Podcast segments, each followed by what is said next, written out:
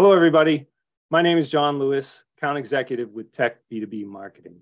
Uh, thanks for joining the Manufacturing Matters podcast, where we discuss topics related to manufacturing and automation. I'm speaking with Tim Stellmacher, Vice President, Sales and Development at PBC Linear. And we have a special guest, Jeff Johnson, who has over 15 years of ball screw experience in both design engineering and product management. Thanks for joining me, guys. Thank you.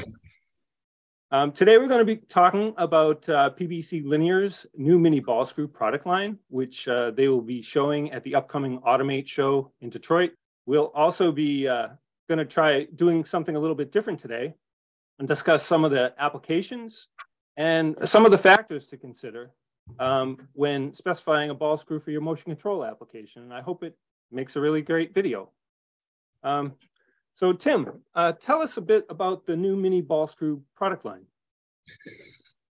Uh, thanks, John. Yeah, uh, the mini ball screw line uh, is many years in development. Um, after listening to our, our customers and uh, getting feedback from the marketplace, we um, really started to hear that there was a need for a mini ball screw line uh, that was high quality, um, made in the US, available from stock, um, and uh, you know, really something that uh, you know, we can bring to the market. The market feedback was is that this was a need, so we are coming out with a six, eight, and ten millimeter um, diameter line of ball screws.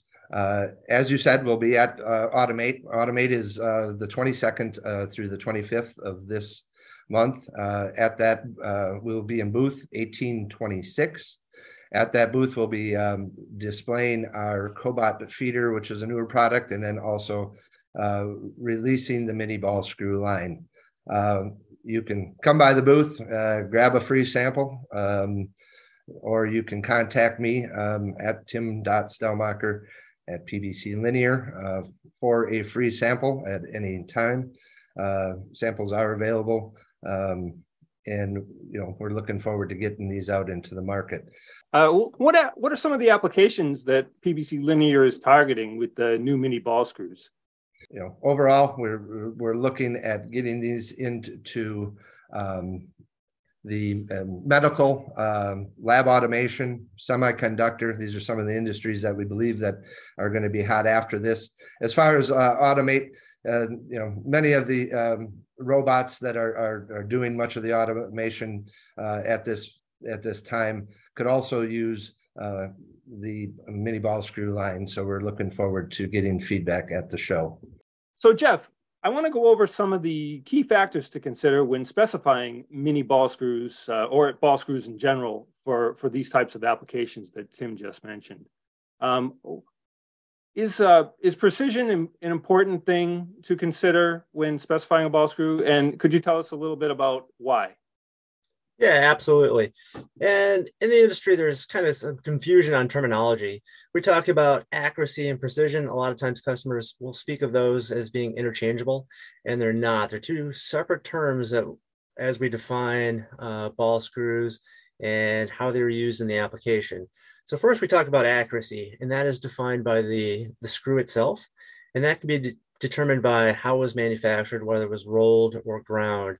And it's, again, it's accuracy. So when you think about a dartboard and you're trying to throw that dart toward the center and hit the bullseye, that's accuracy, trying to be right in the bullseye. Uh, precision is slightly different. It's the repeatability. It's the how often do I hit the bullseye? What's my grouping? And that's when we talk about precision. So there's two different uh, terms, accuracy, that's how close the load or my application and movement is. And then it's repeatability, and that's more defined by the, the nut itself. And it's that repeatability, it's how frequent that I hit that point that I'm trying to target. Uh-huh. So it's uh, precision is uh, combines like uh, both uh, positioning a travel or positioning accuracy and repeatability or together? It's more in the repeatability, yes, for precision. So when we usually define again, again a ball screw, we talk about lead accuracy. Uh, you know, as Tim mentioned, a six millimeter ball screw, you'll have a six millimeter diameter by one millimeter lead, and it's the lead accuracy. It's that if I turn the screw one revolution, did I actually travel that one millimeter, and how close to that one millimeter of theoretical travel did I go? That's my accuracy. Uh, precision again is if I, I make that movement 10 times did I hit that target all 10 times? So it's again, it's that grouping uh, on the on the target or on that uh, dartboard. Okay, Jeff, thank, thank you. I appreciate the clarification. Um, now, uh, is orientation or the position or direction uh, that the force is applied, whether maybe it's horizontal or vertical, is that is that a factor that should be considered when specifying a ball screw?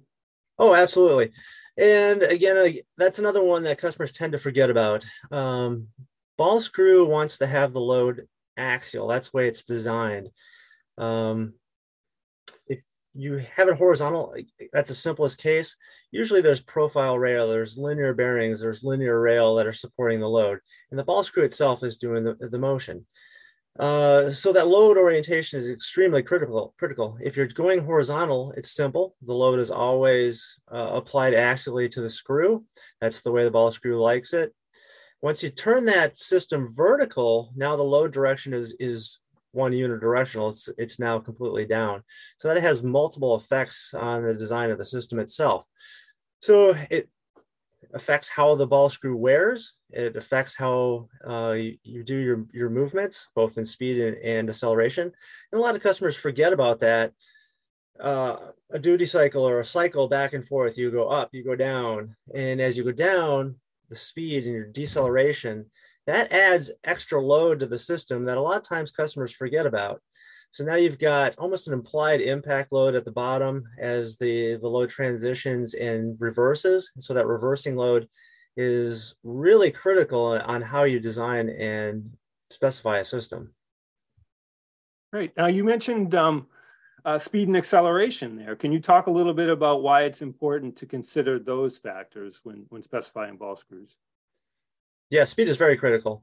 So we talk about speed and there's ball nut speed and there's screw speed, and you usually have to separate that. So if you look back at the back of a ball screw catalog or on a website, they'll talk about critical speeds. So the first critical speed is of the screw itself. So that's how fast you spin the screw. And think of the screw as either a long cylindrical item. If it's short, it's not as critical. If it gets longer, it becomes more of like a guitar string. And so that critical speed is the first harmonic of the screw. And you'll get uh, vibration. And once you start getting vibration in the system, it leads to um, corrosion, it leads to reduced life, a lot of effects. So you try to control and the, the speed, obviously.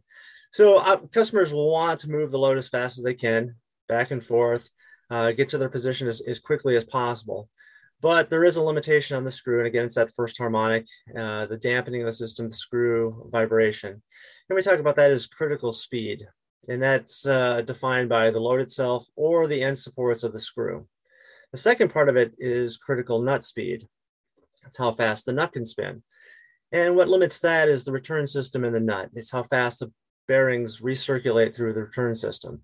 And uh, the miniature metric screws, these have an internal return, uh, very smooth, very quiet, and that type of design lends itself to higher uh, nut speeds. So again, ball screw design, how it was designed, how it's installed in the application really do limit uh, limit you on how fast you can make a movement. Mm-hmm. When you were talking about uh, orientation, you also mentioned uh, duty cycle. Can you talk a little bit about uh, that factor and why it's important to consider? Duty cycle unto itself is not overly critical. Usually lends itself more into a discussion on screw life, and that's uh, what we tend to look at. Uh, it can get extremely complicated when you look at duty cycle and a, what we consider a move profile. Uh, typically, it's just a uh, trapezoidal looking uh, movement where you have an acceleration, a ramp up, you've got a constant motion, and then you got a decel. Uh, all these are very critical. in the movement. You can have multiple uh, accelerations, decelerations, and load profiles, but the most typical is just that trapezoidal looking uh, move profile. And acceleration is, again, one of those items that is typically forgotten about. Uh, if you try to find ball screw acceleration limitations, it's extremely challenging to find anything on acceleration. And we tend to try to limit that to one and a half G's. And that's more of a rule of thumb than an actual uh, design limitation because actual max speeds, actual acceleration, decelerations are really application based and need to be put in the application and defined there. So it does take some experimentation, some trial and error to get uh, a defined move, pro- move profile. But once you do get that, that lends itself now into uh, the life of the screw. So we talk about that, and that's one of the great things about ball screws is it is it does have a defined life. And so if you're looking at ISO, uh, DIN, or JIS, uh, all these international standards define how we define life of ball screw. And for metrics, it's usually uh, a function of a million revolutions. And it's that's our L10 life, or statistically, 90% of my ball screws are going to achieve this life. And in reality, they achieve much more than that life. So even if I rate my ball screw at uh, just pick a number like 100, more but more often than not, those ball screws are going to last to 200, 250. But statistically, over 90% are going to achieve just that minimum value. So we look at move profile, we look at duty cycle, and that's to achieve that end function of life. Mm-hmm. Uh, what do engineers specifying ball screws need to understand about uh, travel or the you know the distance or range of motion of a motion system when specifying ball screws? Um, travel, uh, especially a miniature, uh, you've got a couple different factors. Most applications are going to be really short. So travel on a really short application has its own challenges. Um, if I'm only moving 100 millimeters, that's not so bad for a one or two millimeter lead ball screw because you're going to get 100 revolutions or 50 revolutions. And then ball nut and ball screw, they actually like that. That's actually not too bad. Uh, where you get challenges is if a customer is looking for one millimeter travel, two millimeter travel, uh, whereas the ball nut's not fully recirculating, it's only uh, you know making one revolution. That's where it gets more challenging in how you define life, and where the design, the function of the return system, uh, play a critical factor on how that's going to perform. So some applications that uh, I, I probably would throw out there, you know, Tim mentioned medical. Uh, let's talk about a fluid pump. Fluid pump travel, for the most part, is extremely short travel. You're looking at maybe 10 to 100 millimeters of travel, but really the last one millimeter travels where most of the force is being applied. And that's got uh, issues when it comes to, uh, you know, trying to define ball screw life.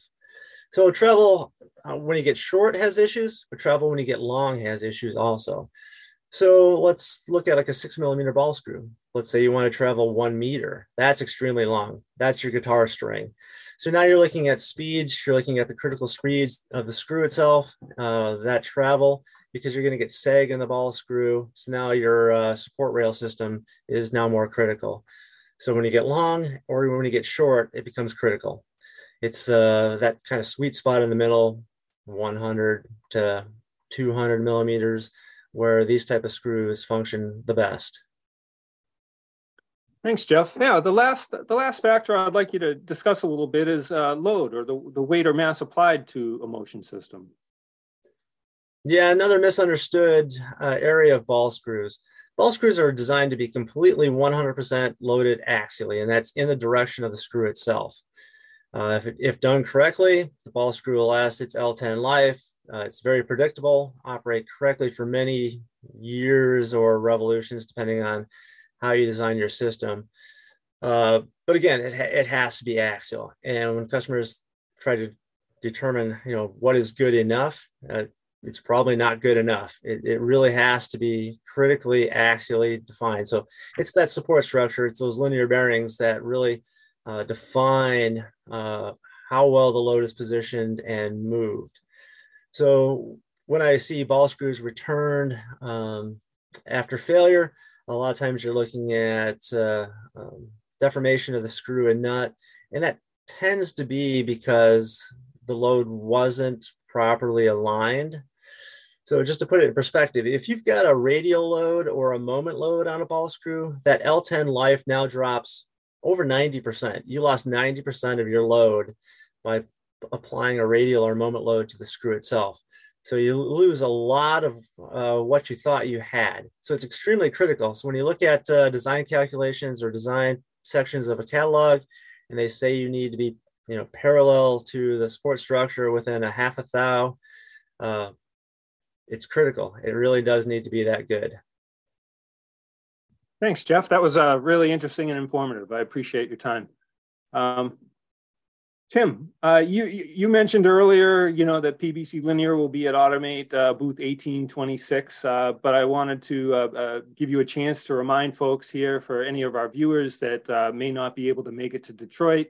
Um, how, how, how else would you recommend that they get in touch with you?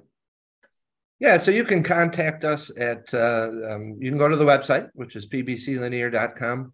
Um, we have uh, availability there to take a look at the at the line and and uh, request a sample.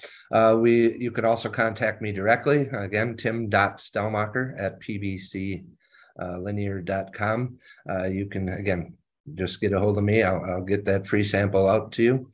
Um, as you said, we'll be at uh, Automate in 18 booth 1826 uh, and uh, you can also grab a sample sample there.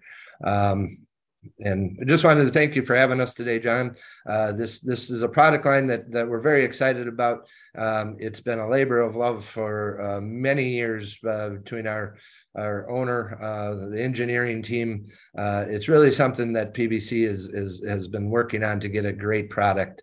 And so with those years of development, we've we've come up with something that that we feel is is different. It's it's precision. It's a small diameter um, ball screw that's that is you know customizable. Uh, we're able to uh, you know get you samples from stock, and uh, we're excited to to get this this product released. Oh, you're very welcome, Tim. It's been a pleasure talking with both of you today. Um, well, uh, thanks for joining us uh, for Manufacturing Matters, everyone. Um, until the next episode, I hope uh, you all have a great day.